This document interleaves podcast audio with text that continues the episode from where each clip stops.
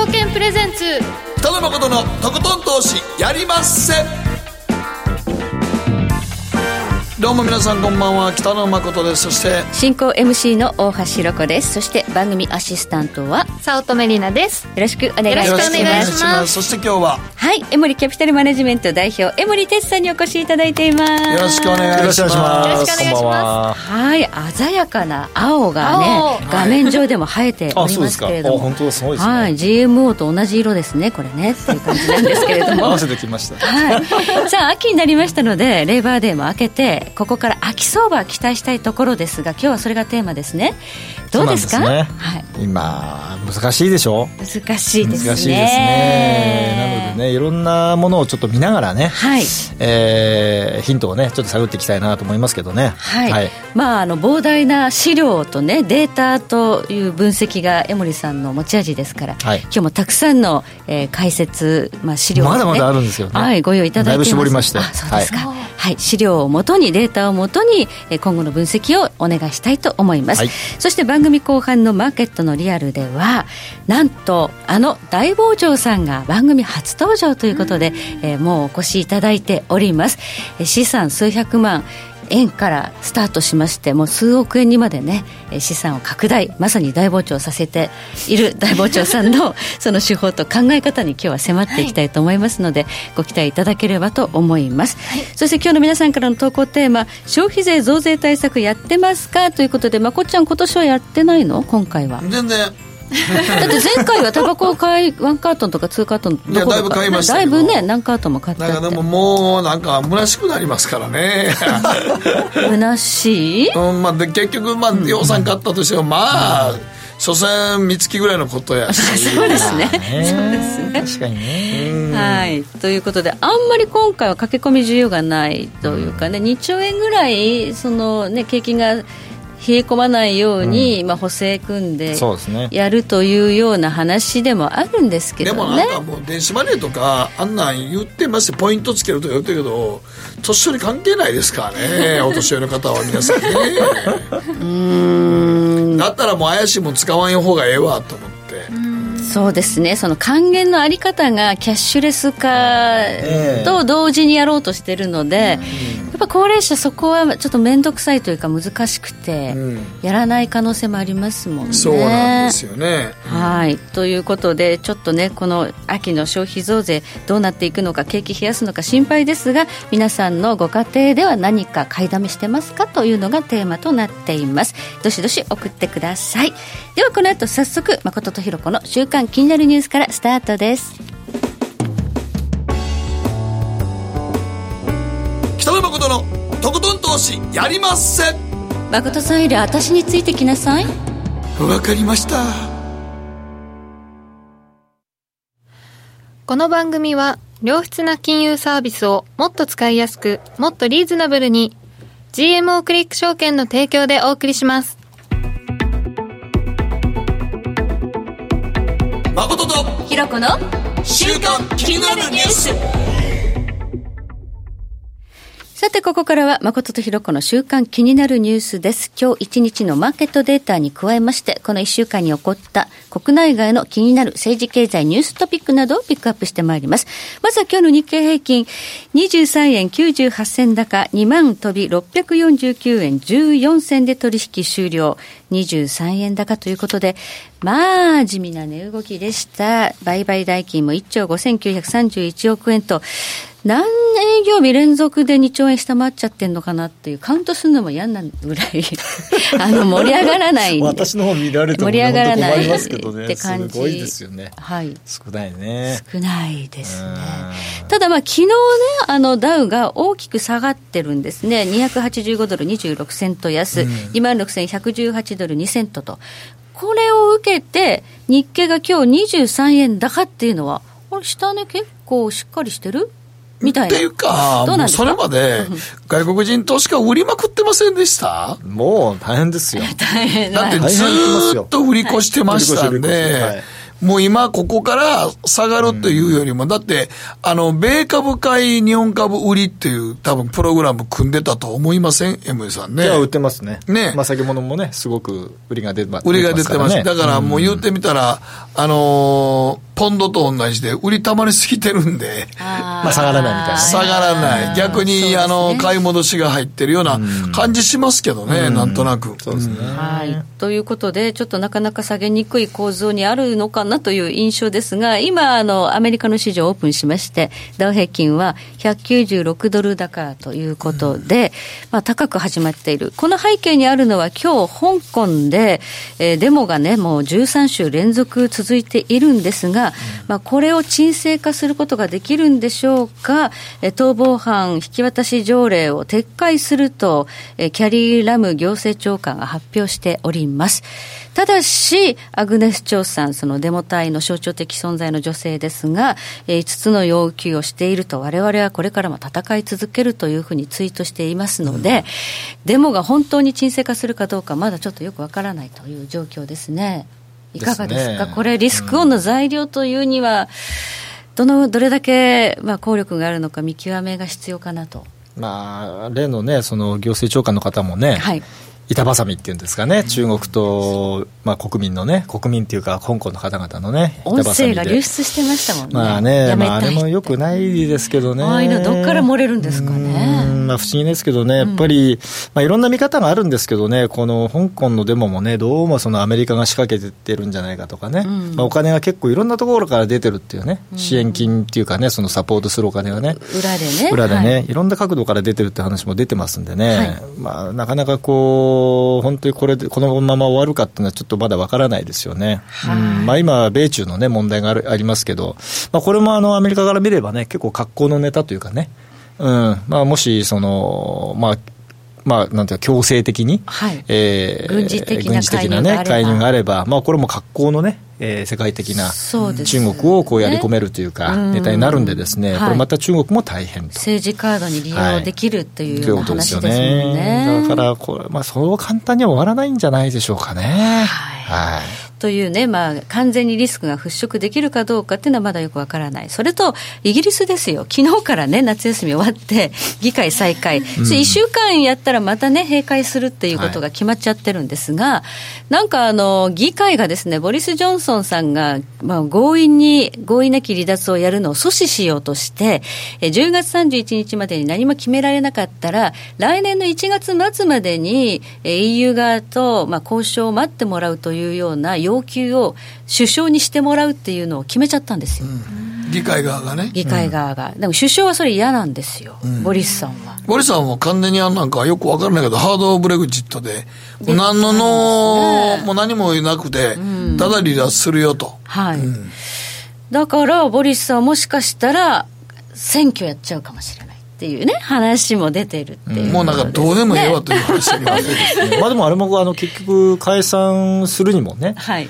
結局その会員の3分の2でしたっけ？取らなきゃいけない取らなきゃいけない。もうそれも今もう足りない状ちょ態だと。っと取れないかもしれないんですって。多分選挙やっても取れるかどうかわかんないですよね。結構造反議員が出てて、出ててね。はいうんちょっとそれも難しいのであれば、これはなかなかジョンソンさんの今考えてるような状況にはなりづらくなってはきてますよね。うん。ポンドが今だから買い戻されてるのは、買い戻されてますね。まあそれがあるでしょうね。10月31日で全て結論出るんじゃなくて、来年の1月まで伸びるかもっていうことですか？そうよね。うん。いい加減にしてまあでもね、先延ばししてもね、結局、その例のバックストップとかね、まああの辺含めて、あのまあ綺麗にその離脱できるのかどうかっていうのがね、アイルランド問題ですね。えー最終的なポイントなんで、うん、まあ早く片付かないと、やっぱりまた売られちゃうとかね、いうのの繰り返しじゃないでしょうかね。うん。結局これもまだリスクとしては、まあ、全然払拭されてたわけじゃないですよね、そのままですね。そのままということになりますね。えそして、えー今、ゴールドが1546ドルまで再び上がってきました。まあ、香港のあの情報が出たときに、ちょっと、うんあのゴールド売られてたんですが、ねはい今また上がってきています。原油も今55ドル53セントまで上がってきましたということで、まあ一番気になるのはやっぱりアメリカの長期金利ですよね。1.5%割った状況が続いちゃってるということで。うんはい。昨日はあの見てると、例の2年債と10年債の利回りが、またはい逆イールドがちょっと解消されてるんですよね。うんまあ、やっぱりあのダウ平均が300ドル下がるっていうね、はい状況でしたから、まあ、少しまた債券にお金が入ってきたとはい。いう結果として、逆イールド現象が少しこう解消されてる状況ですけどね、まあ、金利がこのまま本当に下がり続けるのかなっていうのがね、私、実は結構今、最近疑問に思ってましてね。はい。うんまあいろまあ、最近のあのなんだろう金利の低下、特にあの去年の10月以降、株価が、ね、世界的に下がった流れの中で、えー、金利がすごく下がり始めたんですけれども、結構その、株を売って債券を買うっていうフローの中で、金利が下がってきたって側面ってあると思うんですよね、まあ、それがやっぱりかなりこう今の段階で行き過ぎてるんじゃないかなと。債券市場はバブル、債券価格はものすごい上がってるわけですからね。ね結構その今言われてるのが、そのポートフォリオ、はいのそのバランスがもう非常にこういびつになってるっていうんですかね、株が少なくなりすぎちゃって。て、はい、で債券は買ってさらに値段も上がってるので、はい、債券の持ってるそのポートフォリオ上の価値がものすごい膨らんじゃってるんですよね。だそれはちょっとこう調整しなきゃいけないということであれば、はい、まあ債券を少し落として、で株をちょっとあえて買わなきゃいけないっていうね。いうそのリバランスみたいなのが入ってくる可能性があると。そうすると金利は反発するまあ、下がらないで、まあ、むしろ上がってくるっていうね可能性が出てくるんで、うんはい、金利が今の水準から上がったときに、じゃあ今まで債券を買ってた人たちのポートフォリオは少し傷むわけですよね、結果としてね。はい。はい、それを、あ、傷んだからちょっとまたそれ落とそうかっていう動きが出てきたときに、はい、あれ？金利が気づいたらすごく上がってましたねっていうね、話になったときに、全く想定外になる可能性があるんでね、はい、それは結構、まあ、ブラックスワンとまで言わないにしても、はい、ちょっとリスクとしてはね、考えておいた方がいいかもしれませんね。はいではここでりなちゃんがこの1週間気になったニュースピックアップです。はい、えー、今週はパスワードに阻まれ途方に暮れる遺族の現実というニュースなんですが、家族の誰かが亡くなった時その家族のスマホやパソコンを開かなくてはならない事態に陥ってもパスワードという壁に阻まれて途方に暮れる遺族が今増えているとのことなんです。うんまあ、その残された家族がその亡くなった家族のスマホやパソコンを開きたいと思う自由なんですが大きく分けて金銭関係、はい、から色恋関係。色色 それと あと思い出関係に分けられるそうなんですよ。とかな。はい、まあそのパスワード今 SNS も普及してますし、はい、何の SNS やってるかとか意外と知らないとかもありますよね。はい。まあ、現時点で私が今一つの自分の口座開けなくなってますけどね。口座の？自分それ、その遺族でも何でもない。本人が忘れてんじゃないんですか？それ。大丈夫本人が一つの口座全くいじってなかったんで。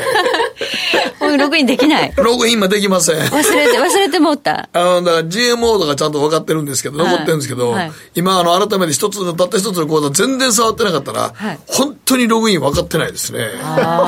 しかも自分で決めた ID やなくて、パスワードじゃなくて、もらったパスワードが ID やから。ランダムなやつですね。ランダムなやつ。あれ分からんですね。分からん。忘れてしもてますね。これは変えとかないと自分今日本番前に始まる前になんかずっとやってましたけど、うん、俺それやなと思って。いや、生前なのに、この口座が開けない遺族でも何でもないですから。本人？本人ですからね。そういえば長年触ってなかった口座あるわと思って。それでも怖いですよね。本当ログインできなかったら、はい、そう、あの、金融資産なんか下手するとね、足になって。でもあれも突然死んだ時みんなさ、そう、持ったままでね、税金だって払わなきゃいけないわけでしょ。利益だとしてもよ。でもあれ当の本人の確認ができなければっていうのは、今もあの、なんかね、い。ろんな保険とか僕60になったら戻ってくるやつがあるんですけど、あれも全部ね、今までやったらほら勝手にあの、積み立てと引き落としじゃないですか。でもいざ満期が来て60歳だから、ちょっと受け取り出しますよっていう通知くんねんけど、これをまたわざわざ自分でその書書類を送ってもらって、書いて、免許証もコピーして、半年一度ぐらい提出せなあかんんですよ。で、なんでこれを、こんな面倒くさいことなんですんのと。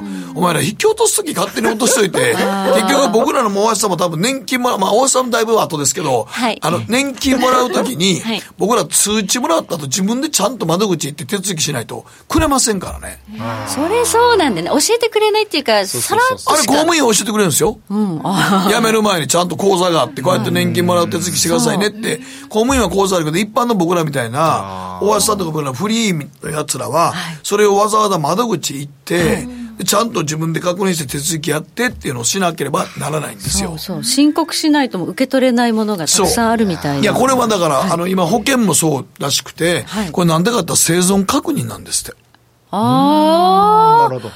なるほど。じゃあずっとこうもらえ、もらい続けるっていうか、死んでももらい続けてるケースって結構そう、今までかつてあったんですけど、なんかいろんなところのあの保険会社って聞なんか僕も問い合わせたら、はい、なんか去年ぐらいから、それが結構あったので、もう一度だから免許証とかもうマイナンバーをコピーして添付して、本人が、本人がそれをちゃんと収めるってことにしないと、代理のもんは無理なんですよ、絶対に。なるほど。まあ、それはわからないでもない。わからないでもないけど、けどもう引き落とす時自動で引き落としておいて、くれる時はくれへんのか、ちょっとムカつきますよね。まあ、多少ね、そうですね。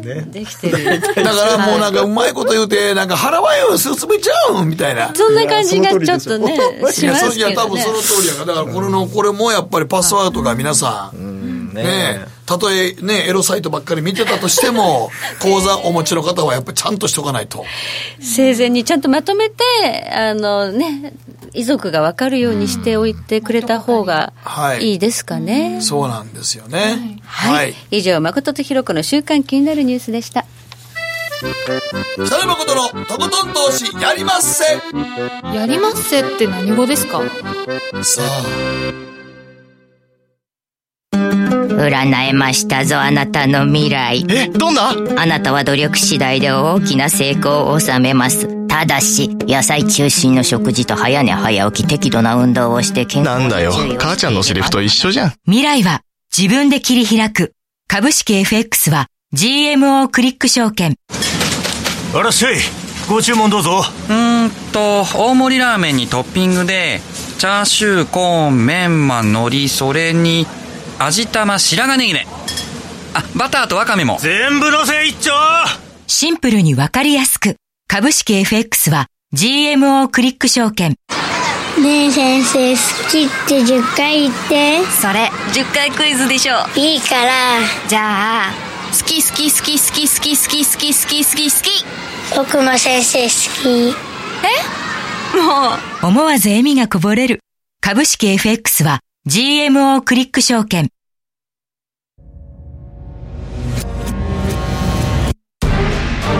北野誠のとことん投資やりまっせ。誠さんより私についてきなさい。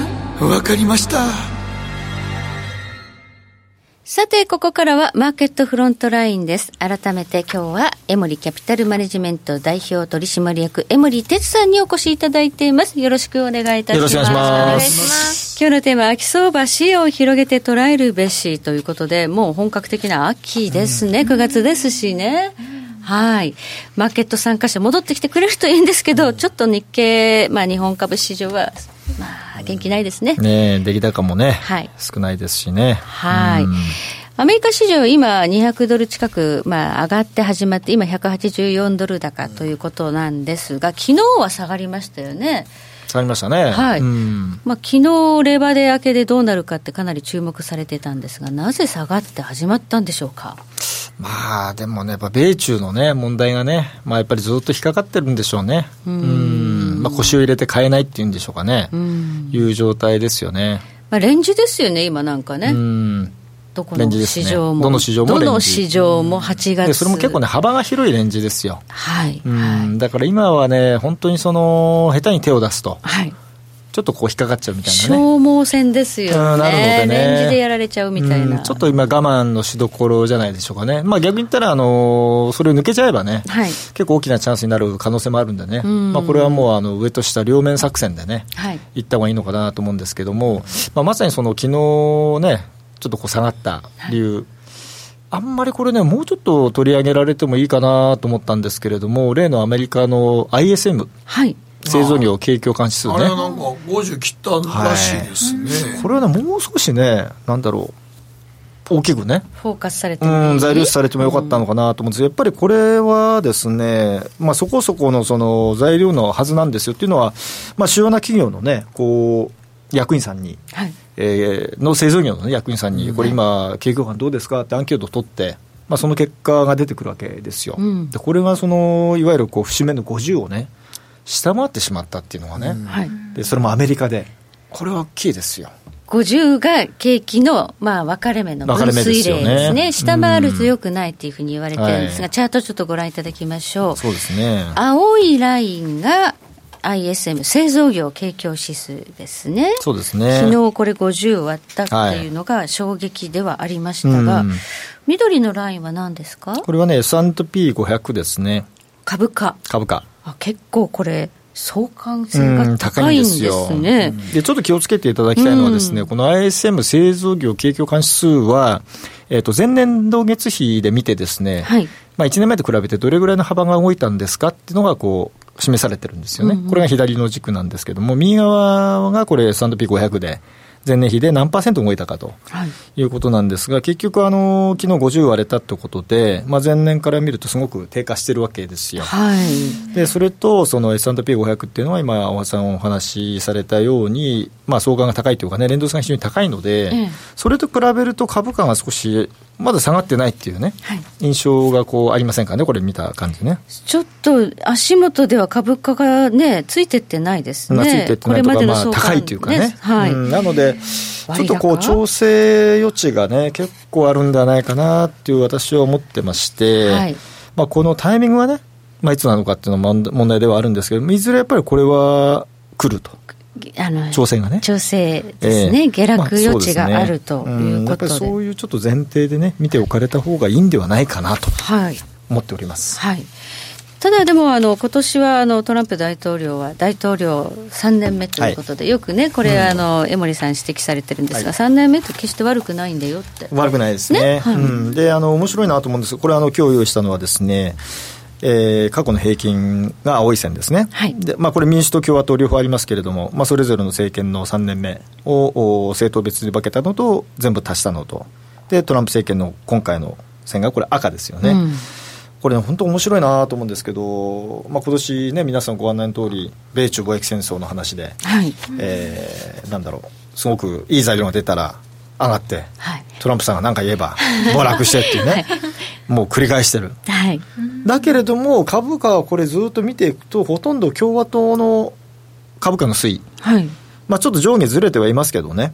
方向性とタイミングって非常に似てませんか、これ。うん。そう言われてみるとそうですね、緩やかに上がっていくわけですね。はい、やっぱりこう見ていくと、確かにそのいろんな材料、米中貿易戦争だとか、さまざまな材料で株価は結構一喜一憂、特に短期的にね、するわけですけれども、はい意外にこれはですね、過去の値動きを、まあ、踏襲する傾向はですね、続いているということなので、まあ、一つちょっとこう、今日、まあ、アドバイスまで言わないですけどね、はい、まあ、一つそのヒントとしてお話しておきたいのは、まあ、確かにその日々のね、材料に振り回されることもあるんですけれども、こういったあの、過去のまずデータ、え過去こういうふうに動いていたということをまず頭に入れた上で市場を見るっていうふうにしていただくと、はい、ちょっとこう安心感というかね、はい、あこれ以上今回下がらないんじゃないかとかね、はい、今回はこれここから下がりそうだからちょっと手締まっておこうかとかね、そういうヒントになると思うんですよ。はい、うん、これを見るとこの先の動向というのはまあ、ここから上がるかっていうと、あちょっと横ばいからちょっとした、ねうん、まあ、10月末ぐらいまでは、うん、まあ、そんなに意外に下がらないんではないかなと、うん、ただ11月入って、まあ、半ば以降は、結構これはあの今年最大の下げが来ると。いうことですよね、これを見ると。過去の経験則からするとということですか。まあ、そうなるかどうかは別にして、そうなっていたという事実を頭に入れておくことがまず大事。まず大事。はい。はい、そこは出発点ですよ、はい、投資の。はい。はいまあ、みんな意外に今のことしか考えないでね、うん、あのファンダメンタルズ、テクニカルで分析しますけど、ね。うん、まあ、過去のデータというのは非常に重要で。アメリカ人はね、こういうのね、ものすごい調べて、はい、ものすごい使ってるんですよ、本当に。で、こういうレポートもたくさん出てるんですよ。私も実は取ってます。はい、それを使いながら、自分ではこう考えるよっていうので、こう実は作って、はい日本の投資家さんに提供させていただいているなるほど。これね、アメリカはね本当こういうの大好きで,、はい、で結構それで動くんですよ。そうですか。なのでね結構私書いてるメルマガなんかでもですね、はい、こういうパターンだとこうなりますよって言ったら本当にそうなるんですよ。びっくりしますよ。よく調べてるな彼らはと思いますね。はい、はいでこの S&P500 のまあ動向なんですが、過去パターンというのをちょっともっと掘り下げて、チャートでご用意いただいてるんですね。ですねはい、で次のやつはですね、これあの、実はですね、S&P500 が1月、2月、3月、4月上がった年だけをピックアップしました。はい、でこの4か月間上がった年はですねなんとですね5月が結構下がって、はい、6月が上がるという傾向がですね最初からデータとして分かってたんですよ。なるほど。私何をしたかというと5月は下がりますよと、はい、6月上がりますよ。だから5月暴落した時には買ってくださいよと、はい、で6月上がったら売りですよと、はい、で8月もう一回下がりますよってその通りになってるんですよねこれはそうか過去同じように4か月上がった時のものを検証したら、はい、そね、そうなっていたということなんですね。私の予測が当たったんではなくて、はい、調べたデータがそうなってたんでそう言っただけで。同じようなそでそれに基づいて投資行動を取ったら非常にいいリターンが出てしまったという結果としてね、はいうん、そうするとこれあの、やっぱり8月は下がるということも読めたわけですね。うん、でもう一つね、ちょっと付け加えると、うん、結構あの、これ、アメリカでもそうなんですけど、ええ、今年の株価はですね、1998年の形に似てるっていうふうに結構言われてたんですよ、はい、確かに土地までそうですよね、はいはい、この赤い今年の線と、1998年のオレンジね。でオレンジの年っていうのは、これ、あの例のえー、利下げをやったんですよ。いわゆるあの予防的利下げ、要は株が下がったので、はい、景気は落ちてはいない同じようなことですね。予防的利下げ。本当だ。はい、なんですけど、株はそこまで下がってないですよね。はい、なので、ちょっと違うかなと。まあ、むしろ1967年、71年、あと83年か、のパターンに似てますね。となると、はい、これさっきと似てません？大統領3年目のパターンと。10月ぐらいまでは上がると。なるほど。ただやっぱりその後一回下がると。はい。いうことなので、やっぱりこれ10月過ぎて11月入ったところは、今年はアメリカの株警戒した方がいいなと。はい。いうのが、現段階でのその過去のパターンから見た注意点かなと。じゃあ、足元はちょっとこう緩やかにあの上行くかなっていう感じ、うん、まあ、例えば S&P500 でいうと、ええ、まあ、今、2900ポイントちょっと上、まあ昨日のクローズで言えばね、はい、なので、まあ、言ったらまあ3000ポイントとかね、はい、これはあり得るかなと。ただし、そこからはかなり11月ぐらいにはかなり大きな下落に見舞われると。に見舞われるでしょうね。はい。まあ、ISM なんか見てるとね、やっぱりそうなってくるそうですね。可能性ありますよね。はい。そうするとアメリカ株と、まあ、昔はね、ミラー相場って言われて日経平均は同じように動くって言われてたんですが、うん、今はもうなんか取り残されて 同じように動くっていう印象もないんですけど、日経は、ね、日経はどうなりますか、日経はですね、これ、まあ、いろいろ手が入っちゃってるんでね、まあ、なかなかい見通しも難しいですよ。日銀に GPIF にねねっていう。そうやね。だから今ね、だからこの間までね、2万1500円でずっと動いてて、それを上下して、今2万200円とか2万300円、400円でしょ？そうですね。気がつけば、なんとなくですけど、1000円ぐらい下がったらまた、またその1000円ぐらい下がった次のレンジ相場にそうですね。なってるから、だから、アメニューヨークが、どんだけ暴落しても今逆に日本って売りたまりすぎてるから、あの朝もう落ちてきた買い戻そうっていう動きのが強いと思うんですよね。でやっぱり日銀のがあのもう本当に大株主になって。大株主になってるから あのあれ売らないですかいやいやっていうかまああの日銀の手が入ってる限り、うん、大暴落って日本起こりにくいと思うのよね僕的には。それが嫌われてるって話もありますけどね。あ、そう。やっぱりだから、そのなんか、そ、そこね、買おうとかじゃなくて、日銀がやっぱり買っちゃってるから、うん逆に言うと、売り崩しにくいでしょ。うん、値行きになってますよね。だから逆に言うと日銀がこんだけ支えてきたから、あのアメリカの海外の、ね、ヘッジファンド勢は、安心して売り浴びせることができたっていうこともありますからね。うん、なるほどね。だって売り浴びせるときに、うん、買い手がおるから売り浴びせれば、ある程度、精度一気に落ちちゃいますのでね。うん、なるほどね。ということで、ちょっとその構造的にね、歪みというか、はい、まあちょっと手が入ってるっていうのはありますけど、うん、過去の経験則から見ると、これは、ここから下がるんですね、これ、ね、そうですね、これ、過去、まあ今年の株価に非常に似た年をね、ちょっと探してきたら、やっぱりこういう感じになってて、うんうん、まあこの時期からは、結構大きな下げになるというのがね、まあ、年末にかけて戻らずに下がりっぱなしというのが、一応パターンにはなってまあでも一応この9月から11月にかけて秋結構落ちますからね、あん。まりあの9月から11月にかけて上がってるっていう記憶あんまないでしょう、ね、さんも。今日ないです。よ、一番下がるショックっていうのは9月から10月に来るんですが一番多いですかね、なんとかショックは。まあ、ですからやっぱり今ね、北野さんおっしゃったように、日銀が買ったりね、まあ、そういうことでなんとか止めるしかないのかなっていうのはありますけどね、まあ、ただ、ちょっと次のね、これあの、ドル建て日経平均。要するに、えーうん海外勢から見た日経平均ということですかね。まあ、これはいもあの時たまね、材料視されることあるんですが、ええこれを見ていただくとですね、結局あの200ドルっていうところですね、赤い線が引いてますね。はい。ここが高値なんですよ、過去30年の。30年の高値に今はいるんですか？そう外人から見たら、あれ、過去30年で一番高いところかと。なるほどこれねは。割高なんだ。これは売りですよと。ドル建てやったらそうなんうんです、買いじゃなくて売りだと。うん。まあ、こういうロジックになるわけですよ。まあ、ねなるほど。ということは、外人は買わない。あ じゃあ、上がるえだってほら、これ、アベノミクスの始まった時、まあ、2013年のまあ真ん中ぐらいから見ていくと、ずっと上がってるじゃないですか、はい上がってるけど、この上がり始めのところっていうのは、結局100、まあ、30ドルとか40ドルぐらいでしょ、はい。過去から見たら、割安券じゃないですか、そうですね。まあ、買いますよ、これ、うん買うことはできる、はい判断としてはね、はいでそれが上がってきて200を超えた、もう手放しますよね。そうですね。常識的に考えたら、だから、まあ、僕でもそうしますよ。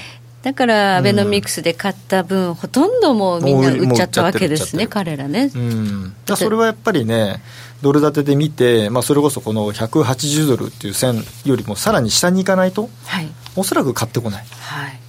じゃあ日経平均って、あの、理論的にどこまで下がる可能性をがあるんですか？これはね、なかなか難しいんですけどね、はいまあ、例えば、あの私、これよく利用するんですが、日経平均株価とアメリカの10年債の利回りですね、へ比較すると非常に似てるじゃないですか。本当だ。うん相関性あるんですね、あるんですこれ。ね、はい。まあ、これ、結局、裏を返すと、はい10年債の利回りが高い時っていうのは、ドルが買われて円が売られるわけですよ。はなので、円安になってる時あ。はい。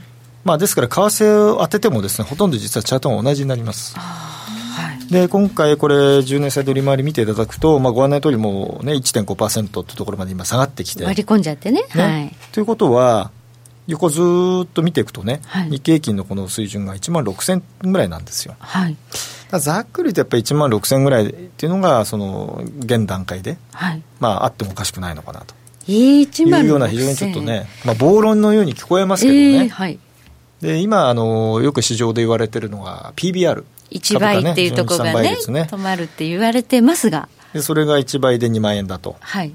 で、過去を見るとやっぱ0.8倍までね、まあ、そう、下がる時は下がったことがあったあります。はい。最大でね、はい例えば。で、2万かける0.8で1万6000だと。あまあ、こういう計算も成り立つわけで、はい。まあ、意外にこの1万6000っていうのはですね、一応その頭の片隅の片隅ぐらいには置いといてもですね、あり得るということですかね。いいんじゃないですかね。とその時、為替はどうでしょうか、まあ、為替がね、これ今なかなかちょっと動きはないんですけど、一つちょっと基準としてね、皆さんにちょっとご紹介しておいおきたいなっていうのはですね、まあ、トランプ政権が始まってからのですね、ドル円の動きを見ていただくと、この赤いとこですね、114が上で、はい。えー108ぐらいっていうのは一つの下の目処になってたんですよね、はいまあ、それ下回る時もあるんですけど、今はもう若干こう下回って今、推移してきてて、まあ、ただ、あんまりこう暴落もしてないとうん。いう状態なんですが、この114から110 108円っていう、まあ、6円幅ですね、はい。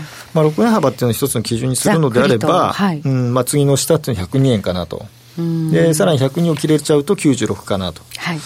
まあ、こういうふうに見ておくと、あの分かりやすいかなと思ってますね。はい。まあ、こうした中で、その元気がいい市場ってどこかなっていうふうに、まあねね、見ると、ゴールド、ゴールドですね。ね、はい結構皆さんね、まあみんな金だ金だってちょっと言い始めちゃったんでね。で、うん国内の金価格40上がってますよね年来の高値ですよ。もううん5200円とか300円とか。はい。まあ、今、どちらかというと、その米中貿易戦争とか、あーまあ、いわゆる安全資産としてね、はい買われるって話なんですが、金はやはりですね、基本的に金利が低い時に買われやすいっていうのはね、うんもう根本的な根本なんですよ。はい。で何で見るかっていうと、実質金利、はいでこの実質金利というのは名目金利からインフレ率を引きますよと、はいそれと金の価格を比較すると、まあ、こういうチャートになると相関性が非常に高い。非常に高いです、はいまあ、当たり前なんですけどね、えで今の実質金利からすると、ドル建ての金はですね、大体いわゆる私の計算だと1440ドル、あれ？今ちょっと高いんですよ。150ぐらい高い。1540でしょ、うん。高いんですよ、今。高ちょっと割高ですか？割高になってる。でこれを正当化するには、はい。名目金利が下がるか、はい。インフレ率が上がるか、まあ、ないしは両方一緒に起きるか。はい。名目金利がね、あと、まあ、50ベーシス、0.5%ぐらい下がれば、まあ、大体今のバリューぐらいかなと。なので、まあ、ここから金利下がりますかね。長期、長期債利回り1%ぐらい。いやそれは、だってさすがにちょっと1%それはねょう。と考えると、結構金が上がるには、まあ、投資マネーが一気に入ってくるとかね、はいそういうちょっと別の資金フローなんかの影響がないとね、うんうんここから上がっていくのは結構実は難しいのかなと。私結構そこは冷静に見てますね。はい。うんまあ一旦ちょっと利食い場になりそうですまあ、ただね、やっぱりそう簡単にリグわない方がいいですよ下がり始めてからリグったらいい。だってやっぱりさっきお話して、そういうお金が入ってくる可能性があるんでね。まあそうですね。はいまあ今受け皿とにはなってますからね。はいなってますからねはいはい。以上、ここまでマーケットフロントライン、江森哲さんでした。ありがとうございます。ありがとうございましたありがとうございました北野誠のとことん投資やりません GMO クリック証券はおかげさまでファイナンスマグネイト社2012年から2018年の調査において FX 取引高が7年連続で世界第1位を獲得多くのお客様にご利用いただいております。GMO クリック証券は安い取引コストが魅力であることはもちろんパソコンからスマートフォンまで使いやすい取引ツールも人気。またサポート体制も充実しています。FX 取引なら取引高世界ナンバーワンの GMO クリック証券。選ばれ続けているその理由をぜひ実感してください。GMO クリック証券株式会社は関東財務局長金賞第77号の金融商品取引業者です。当社取扱いの金融商品のお取引にあたっては価格変動などの理由により投資元本を超える損失が発生することがあります。お取引をする際は当社のホームページや契約締結前交付書面にて手数料などの諸経費及びリスクについて十分ご確認ください。北野誠のとことん投資やりませ。ん誠さんより私についてきなさい。わかりました。マーケットのリアルということでございまして今回は個人投資家さん。はい。大傍聴さんにお越しいただいております。よろしくお願いいたします。よろしくお願いします。そこのラインで顔バレなしないようにしてください顔出し NG ということで、この黄色いマイクのこちら側に大傍聴さん座っていただいておりますので。はい。大傍聴さん、あの、大傍聴さんのハンドルネームの由来をお聞きしてもよろしいですか？はい、あのサミーという会社がありましてですね、今、セガサミーなんですけど、その指揮法コメントの見出しで大傍聴というコメントで評価されてた時がありまして、そこから大傍聴を拾って名前を付けました。なるほど。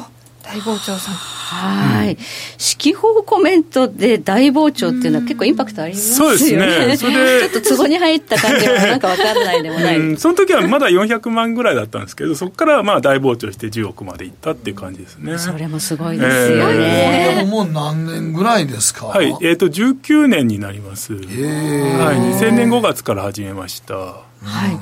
もう本当にその第一次個人投資家ブームっていうのがあった時にですね、うんはい大傍聴さんがやっぱりあの一番そのメディアにも出てらっしゃったし、取材も多かったなという印象ですね。もうアイコンみたいな存在でいらっしゃったんですよね。そうですね、当時はデイトレがほとんどで、中長期で儲けるっていう人がほとんどいなかったですね、そういう点ではまあ異色だったと思いますね。はい。ということで、え大変有名な方なんですが、今、資産がもう数億円ある。そうですね、まあ、6億円ぐらいですね。はい。これはあの株が基本なんですか、はい、えあの半分が株ですね。はい。あとは、不動産ですね。不動産で回しているということですね。で、その。でもスタートは、はい。えー、まず何きっかけだったんですか？あ、スタートはですね、あの、400万円貯まったんで、はい、増やそうと思って、うん、で、まあ、投資信託とかやったんですけど、やっぱ個別株の方が儲かるって思いまして、始めました。そうですね。あの、でもまあ、最初にまあ、言ってみたら広大な海の中で、えー、あの、株式の一番難しい、結局、最後は銘柄選びに尽きるじゃないですか。そうですね。一番最初買われた株とか覚えておられます？あ、覚えてます。あの、資産バリュー株っていう、まあ、今はもうない納品性能運輸ですとか、はい、トヨタカローラギフという非常にマイナーな資産バリュー株。えー、すごいな、覚えてますけど。PBR0.3 倍ぐらい。あと、金下建設とかですね。はいはい、もう、あの、マニアックなものばっかり。式法 CD ロムで検索してですね、はい。はい、まあ、PPR が一番安いもので、赤字じゃないものを買おうということで。ああ、ええもうとりあえず、とりあえず、バリューがあって、はい。まあ、あの、でも経営は、母体はそんなに、あの、派手じゃないけど、しっかりして。そうですね。ええあの、安定して稼いでる。で、まあ、ちょうど2000年から IT バブル崩壊でですね、はい。あの、だいたい日経平均は3分の1ぐらいになる大暴落だったああ、んですね。そうですね。で、まあ、それで、本来は退場するところだったんですけど、そういった資産バリュー株のおかげで、退場しないで済んだと。ああ、そうか。だからええ IT バブルと全く関係ない。そうですね。全く上がってなかったですねの銘柄聞いてると全く関係ないですもんね関係ないですね。ええああ蚊帳の外だったんで、おかげで、ええ生き残って。逆にその IT バブルで崩壊でみんな個人投資がやられた時に、はいみんながもう IT、IT やるだけでもうなんかみんな IT さえ名前がつけば何でも買う時代に、そうですねはいそうじゃないええバリュー投資をやっておられたわけですね。そうですね。すごいな、それはそれで。うんまあ、怪我が少なかったわけですね、そうですね。うん、あとは、まあ、はいサミ、先ほど言ったサミーというパチスロメーカーですね。あこれが結構大ヒットしたんですね。中央とか北斗の拳とか、はいはいそういったもので株価が上昇しまして、はい。はいそれで、まあ、200万ぐらいでやってて、最初わーっとそんなやってるうちに、どんどんどんどん増えていったんですか、ええ、あの、大体2003年ぐらいに、まあ、1000万円ぐらいに増えまして、はい。そこから、あの、信用取引をフル活用して、はあまあ、1000万円で3000万円の株を買って、それを思いっきり増やして、まあ、2億4000万まですごいな。ええその時は信用取引やり出した時は、どの、まあ、セクターというか、どのか、はい。株なんですかね？えっと、不動産株ですね。ええあの、あー。アーネストワン・フージャースというですね、はい。非常に2000万円ぐらいで安いマンションい一戸建てが買えるという、それで、まあ、私たちのような、あの、30、当時30ぐらいの段階の、じゅ段階世代ジュニアの方がですね、まあ、家を買おうと、安いと。家賃より安いと。で、まあ、住宅ローンで結構売れてたんですね。金利も安かったですし。覚えてます、フュージャーズ持ってらっしゃる、フュージャーズすごい覚えてます。うんそう、あええ。もうその目、その頃だからちょっとあの不動産、はい。活況づいてましたもんね。そうですそうですね。あの、はい。業界は活気をついてたんですけど、もう、とことん売られてたんですね。もう、あの、リソナとか、あの、公的資金が入ったり、もう金融危機だみたいな感じで、とても不動産。そうですよだからあの頃って言ったらもう足利銀行が潰れたりとか した時ですよね。そうですね。えーだから、まあ、不動産買うやつはほとんどいなかったんで、で、アーネストワ・フージャースが上場しても全然鳴かず飛ばずだったんですね。そうそう。最初はあんまり注目されてなかったですもんね。そうですねまあなんかもう喋った記憶は蘇りますわ。その頃の。懐かしいですね。えまあ、結果的にそれが大きく当たって伸び,、ね。伸びていくわけですよね。ええまあ、10倍、20倍となりまして。しそうか、だから、はいか買われた時は本当に底値に近かったというか、出だしそうですもん着ね。眼点がやっぱすごいですよね。そうですね。上場当時はもう PR3 倍、4倍ぐらいだったんですね。うんはいで、まあ PR10 倍ぐらいまで評価されて、で、利益も多分倍ぐらいになったっていう感じで、まあそれの掛け算で、はい、10倍、20倍と。すごいですね。すごいですねだから、なんか要は株式相場の格言で、あの、人の行かないね、裏道に花があると言いますけども、まあ、まあ、その形ですよね。ねあんまりみんなが注目してないセクターでっていうところですよね。ええやっぱり人間って感情的に売買するものなんで、行き過ぎるんですね。その行き過ぎに対して、あの、冷冷静に判断して、それを安く買うと。で、逆に高く売るっていうことが、やっぱ基本かなと思いますね、だから、そういう意味で言うと、あんまりもう、あの、株式投資以外はほとんど、個別株以外はほとんど、先物とかオプションはやっておられない。やってないですね。ああ、僕らみたいに大儲けしよう思ったらすぐ、オプション手出そうとかレバレッしますけど。ジ型に手出してね。はい。反省いっぱいあるんですけれども。反省、まあ、儲けた時もありますけど、反省も多いです。多いですよね。まあ、ヘッジに使えるとは思うんですけどね、ちょっと私、シンプルに投資したいと思ってまして、はいまあ、ふ個別株でもうやるだけという、まあ、シンプル投資ですね。まあでも、そう考えたらもう個別株、個別株を精査しながら、はい買っていくのが一番、しかも日本株ですよね。日本株ですね。外国株はやっぱ外国人投資家にかなわないんで、ああ、はいなるほどね。なるほど。まあでも先ほどおっしゃってましたけど、投資信託とかの、あの、インデックスは、はい。いらない株混ざりますよね。そうなんですよ。えーあの、やっぱり選びたくないものも選ばざるを得ない。はい。まあ、そういまあ、もちろんそういったものが良くなることで株価上昇することもあるんですが、はい。やっぱり納得いくものだけを選んで、まあ、分散投資したいっていうスタイルですね。でも今ちょっとこうね、この日本保有株リスト見せてもらいましたら、200銘柄ぐらい今持ってるんです、ね、はい、持ってます。もう、すごい。あの、優待のやつもあるって言った、おっしゃったようになりますけど、はい。忙しいでしょ。そうですね。まあ、じ結構調べるのが楽しいので、はいはい。あの、まあ、満足してます。ええあの、で、やっぱりあの、コレクションというところもありますし、あとは、やっぱいい銘柄すごいいっぱいあるんですね。まあ、3700銘柄上場してますので、その中から30社に1社でも、まあ、100銘柄を超えてしまうわけですね。ああ、そうか、そうか。ええまあそういったものをいろいろ調べていくうちに、やっぱりいい銘柄が見つかって、それを買う、買おう、買おうと思っちゃうと、やっぱり銘柄が増えてしまうという感じですね。ね、でもなんかちょっとまあ今日はもう、まあ、めったに見せてもらえないと思う、この保有株リストというのをちょっといただきましたけども。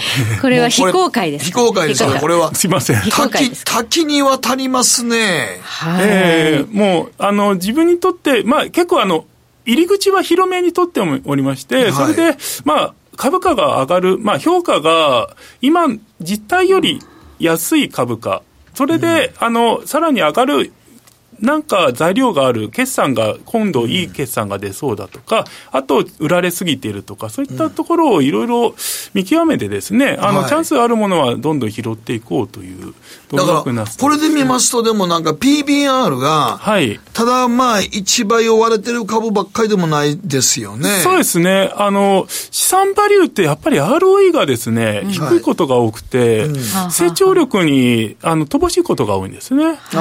で、やっぱりあの、ROE ってすごい大事だと思ってまして、はい成長力の原動力、まあ、げ元に、源だと思うんですね。だから ROE が高いものを選ぶと、やっぱり PBR は、まあ、高めになると。だから希望としては PR で10倍で、PBR で3倍とかですね。はい逆に資産の方では割安じゃないんだけど、PR の収益の部分で割安だと。あーで、それで ROE が高いから成長していって、あの、その、一株利益の成長と、あと、まあ、あの、それの評価ですね。PR10 10倍の評価が15倍になるとかですね。まあ、そういったところで、その、PR 評価の上昇と、あと、一株利益の上昇、それの掛け算で株価が上昇することを狙ってます。なるほど。ROE はやっぱり結構今のところす、さね、時々ね、はいそれまで PBR と PR ばっかり言われてましたけど、最近 ROE 何年か前から言われ出しましたね。そうですね。はい。まあ、PR が安くて、PBR を気にせず持ってると、結構 ROE が高いものが見つかってきますね。なるほど。だからもう、今こんだけ銘柄やったら当然デイトレードがし、ね、あの週間の1週間でトレードするというよりも、はいもうほとんどま毎日見てる、チェックしているぐらいなんですか？そうですね。あとは新しいものをちょびちょびと買うとか、あとそれに伴って、まあ、売りたいものを売っていくという感じですね。なるほど。組み替えていくってことですか？このまあ保有しているのを、そうですねポートフォリオをこう組み替えていく。そうですね。まあ、植木の剪定みたいな感じで、結構売買自体は毎日やってますね。あ、そうなんですか。ええでまあこれはもういらないだろそうです、そうです。ええあの、結構土日にオフ会に行くことが多いんですが、そういったところでいろいろ、あの、株仲間から銘柄を教わったりして、それで、まあ、調べて買って、まあ、買うとお金がなくなるので、自分の保有株の中からちょっと、いらないものを売っていくという、そういう感じですね。そうするともう、これはもうイン、インデックス運用してるようなもんですよね。そうですね。ええ俺225と自分で呼んでるんですが、え大傍聴さんのあのインデックスですから。俺にええいいですね。ははい。じゃあこういうの長期でまあ回していくためにこう組み替えていくこれなんか、だってもう125、ここだけで122銘柄もらってますけども、ええはいなんかもうやっぱりすごいなと思いますね。これでもあの、ちゃんとこれ僕らも見せれませんけど、これあの、番号順に保有株が多いんですか？はい、そうです。ええはあ一番が、まあ、多い。なるほど。まあ、時価なんで株価が上がるとどんどん上に行くという感じですね。はい。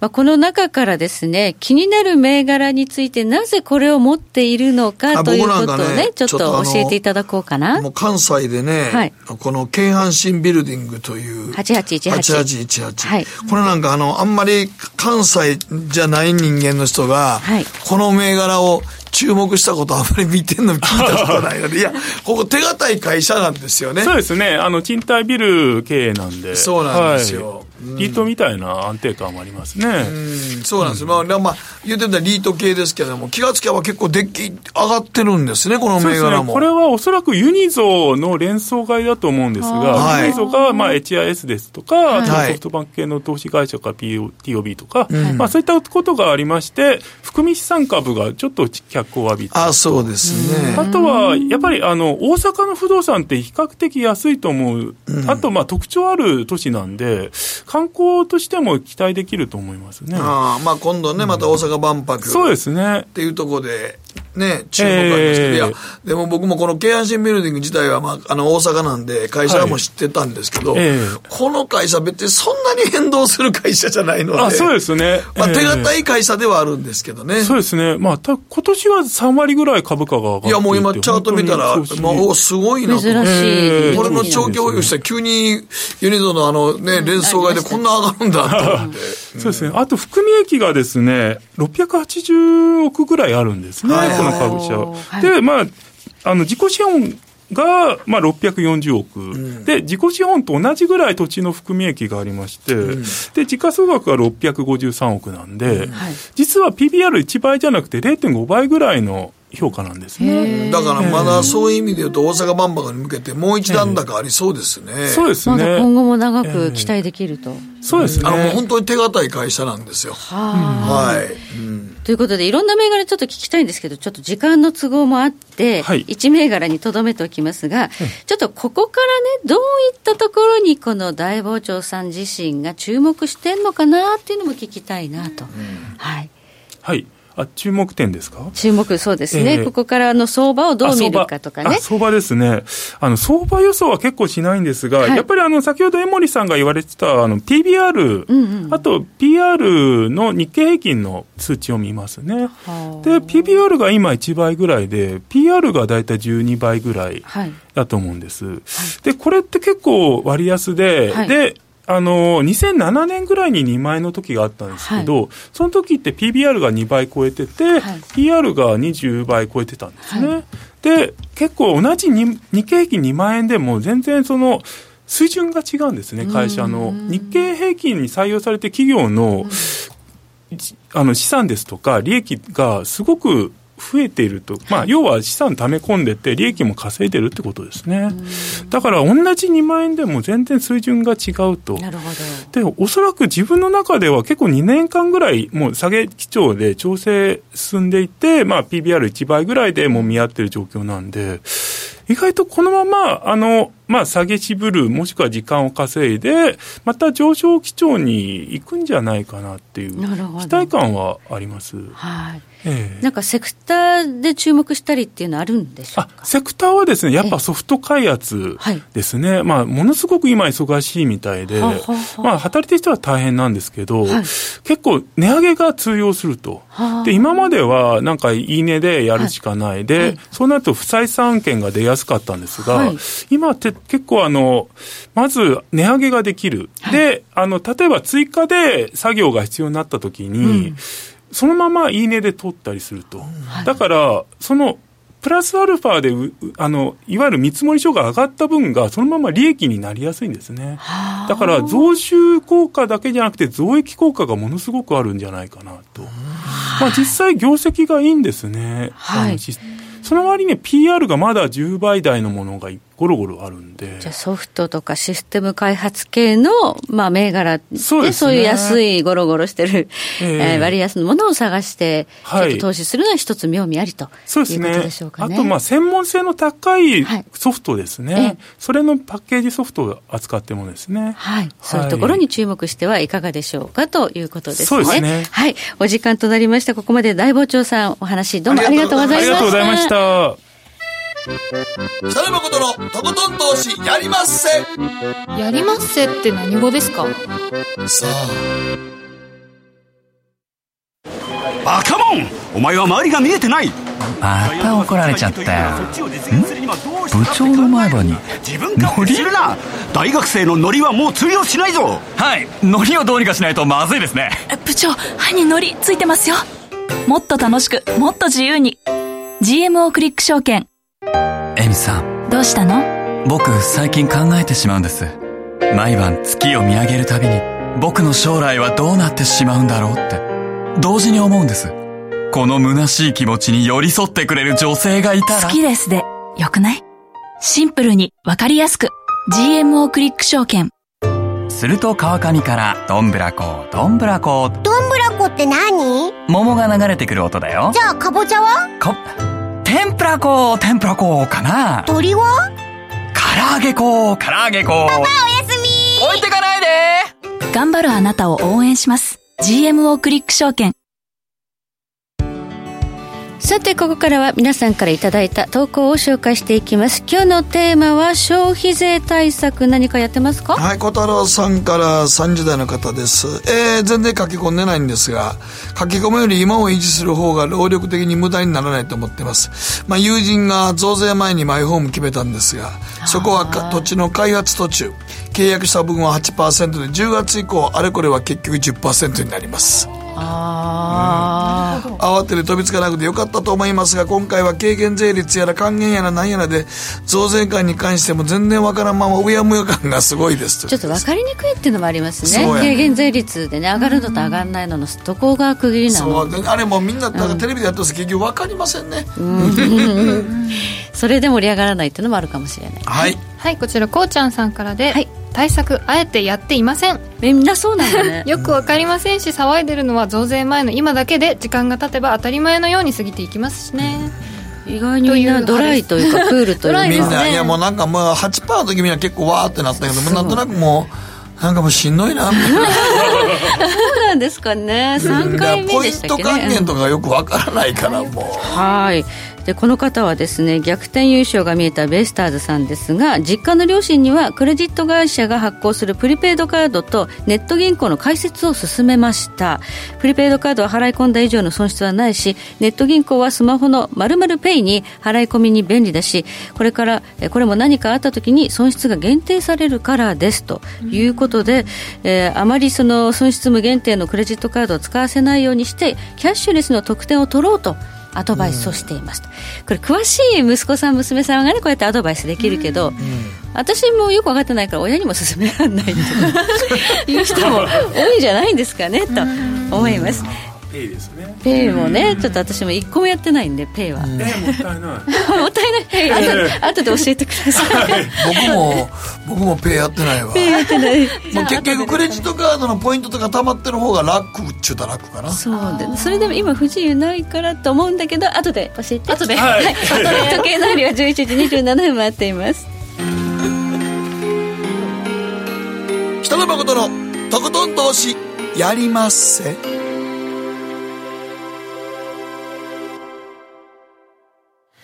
この番組は良質な金融サービスをもっと使いやすくもっとリーズナブルに GMO クリック証券の提供でお送りしました。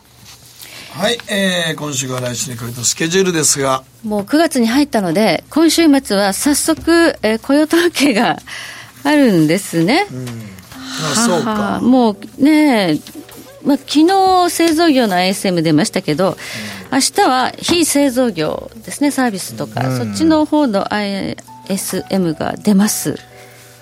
いろいろ出てきます。あとはでもまあちょっと11日のの一帯一路サミット香港ね。あこれね。これちょっと結構注目ですよ。そうですね、ね、そこまでに本当に沈静化してサミット実現するのかどうかっていうのは、うん、でまだそのサミットやった時に中国がアメリカとのね、貿易のことに関して何か言及するのかどうかもこれ大注目ですよ、ね、はい。ということでこの後延長戦でまたお二方にいろいろとお話伺っていきたいと思いますので引き続き延長戦までお付き合いいただければと思います。ここまで大傍聴さん江森哲さんありがとうございました。ありがとうございました